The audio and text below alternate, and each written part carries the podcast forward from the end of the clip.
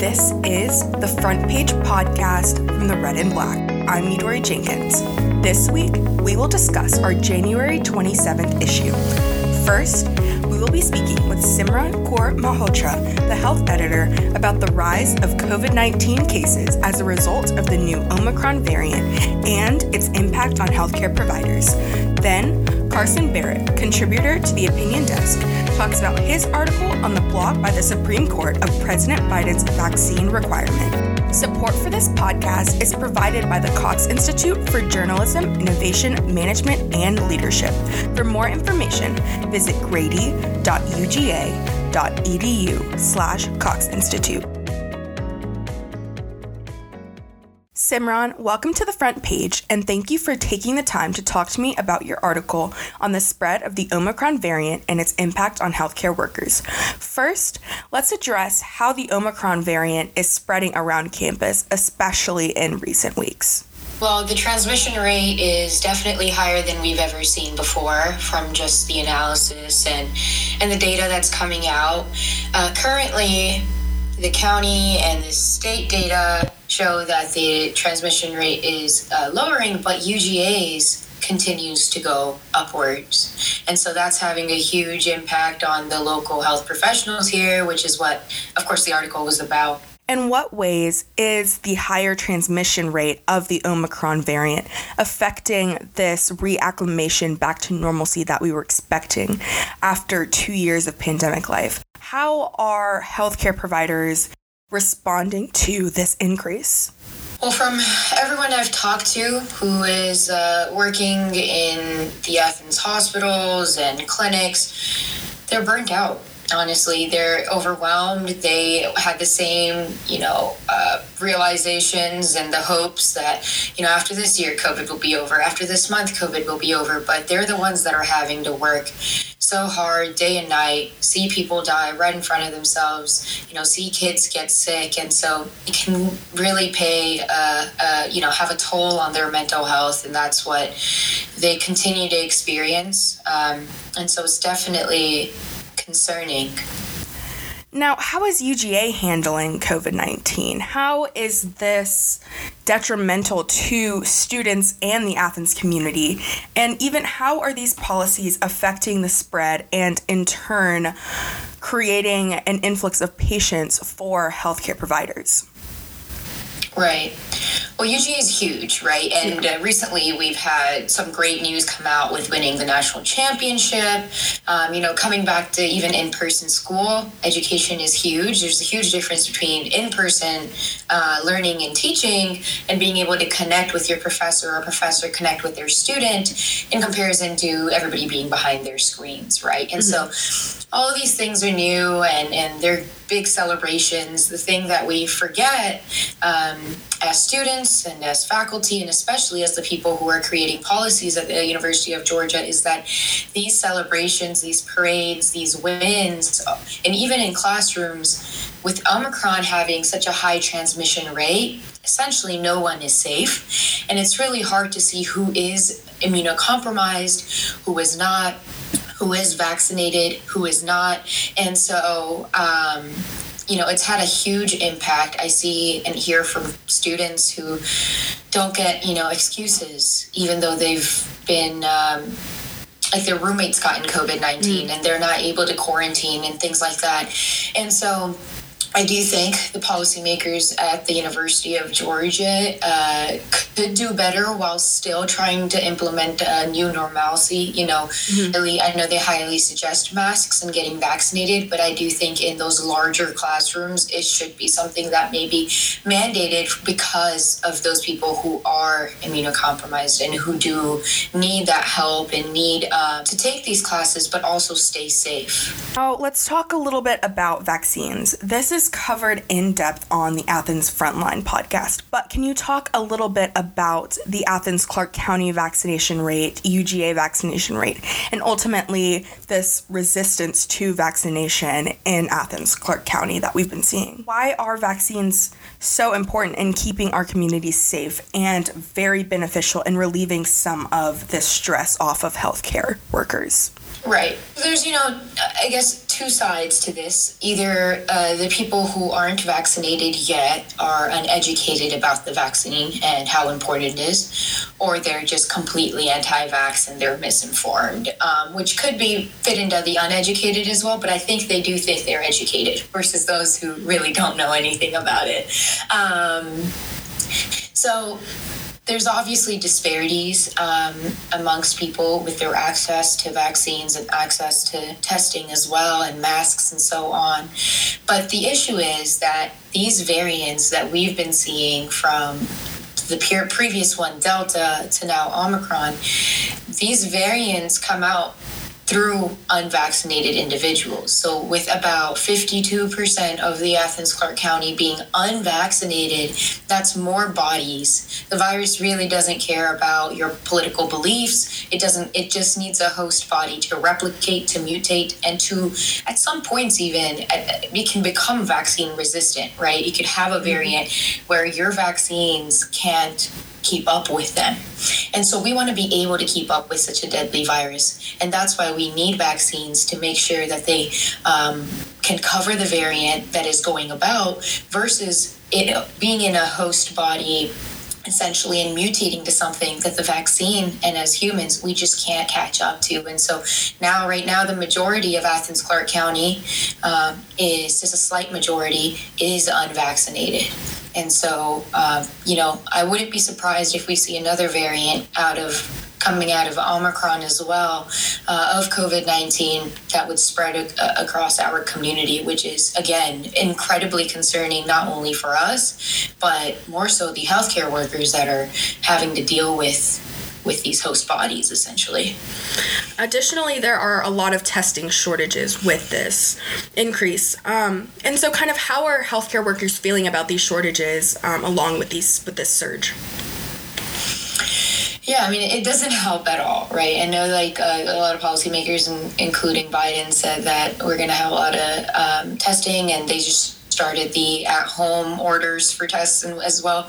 But essentially we needed that during the peak, right? People don't know if they have COVID, they don't know if they have the flu, they don't know if they have the cold, especially with it being that flu season um, in, in the winter. And so people not being able to get tested and know what they have they don't come to the realization that they just might have COVID before they go on to the next party or the next celebration or the next social gathering or even class. So, having that testing shortage really keeps us in the dark about what we may be um, uh, experiencing symptom wise. And so, I think that's like the biggest issue that comes out of these shortages.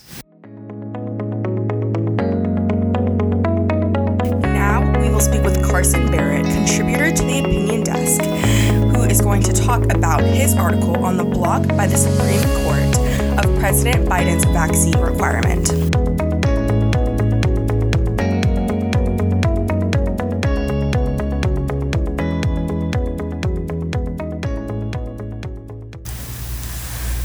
Carson, welcome to the Front Page Podcast, and thank you for taking time to provide more detail about your article. For our listeners who may not be familiar, what is the Occupational Safety and Health Administration's vaccine requirement, and what would it have mandated? Why wasn't it passed by the Supreme Court? Right. So the mandate said that employers with over 100 employees had to either vaccinate all employees or test weekly. And those who remained unvaccinated, they had to test and also wear a mask while indoors. The Supreme Court did block the mandate because they found that the OSHA, and the Occupational Safety and Hazard Administration, it, it, it was too broad. The OSHA doesn't decide on public health measures, it should decide only on workplace safety matters. In terms of campus life, why is the blockage of this mandate so important? Well, it set a precedent for the university system of Georgia. Had it been allowed, USG would have had more precedent to impose their own mandate, and they could have used it as, you know, a backbone. But because it was blocked, you know, USG really doesn't have any reason to go forward with their own vaccine mandate not even the federal government can impose their own. And they can kind of just continue to say, you know, we encourage vaccines, get vaccinated we encourage testing, you know, test hopefully, mm-hmm. but it still leaves many students and workers on campus unvaccinated at risk for contracting COVID. Additionally, how have tensions built between federal legislation and state legislation? Can you talk about this with specific regard to the executive order by President Biden requiring most federal contractors to have all covered employees vaccinated?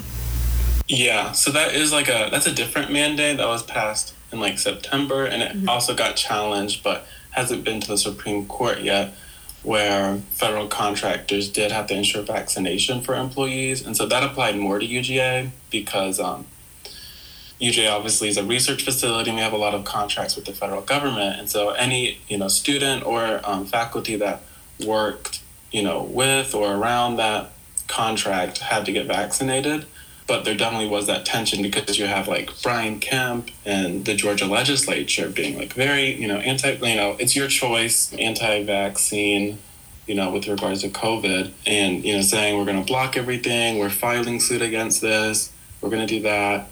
Um, and then you have the federal government saying, you know, this is in our authority. You know, these are our federal contracts that these people, you know, the university has decided to take and so one of our requirements for taking this is now getting vaccinated. And there's definitely that conflict there.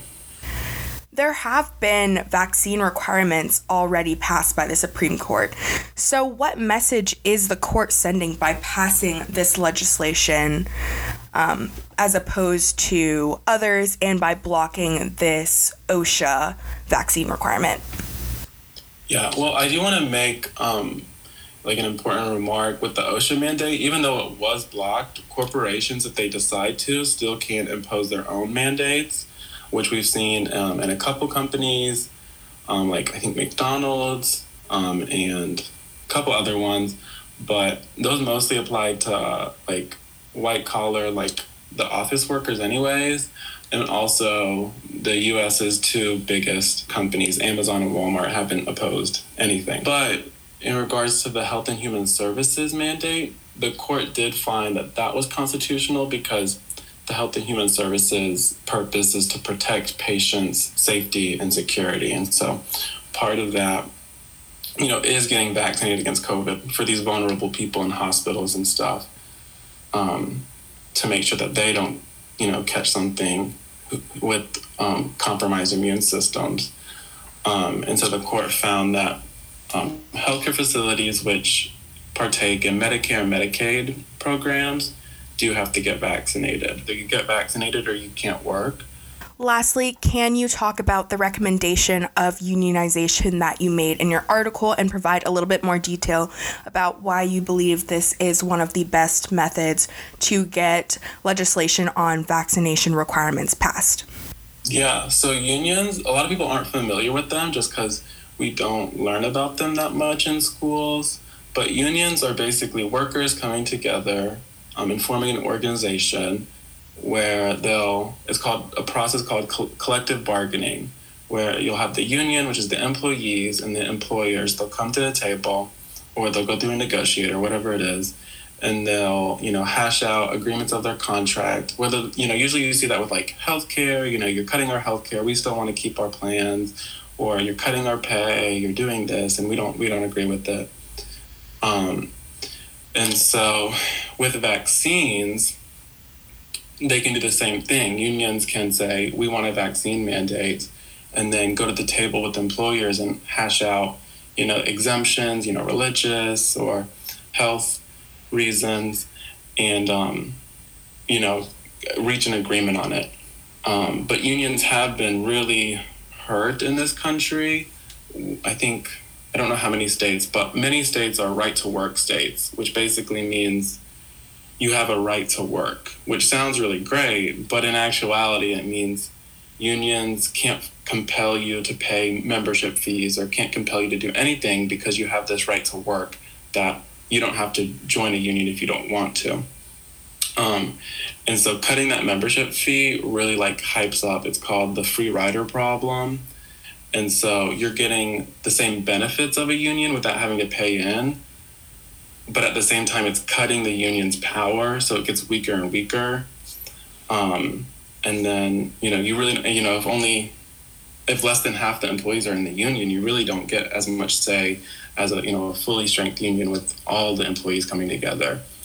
Um, but if we are to get unions like stronger in this country, they can you know come to the table with employers and impose their own mandates, which you know unions are kind of split on. Some unions you know want mandates, some unions would rather not have mandates, and so that's kind of up to the union at that point.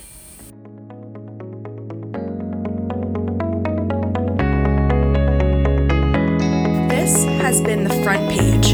The Front Page is a production of the Red and Black Publishing Company. The stories discussed in this episode in the paper edition or on redandblack.com. Make sure to download our app and keep up with us on social media. We hope to see you next week.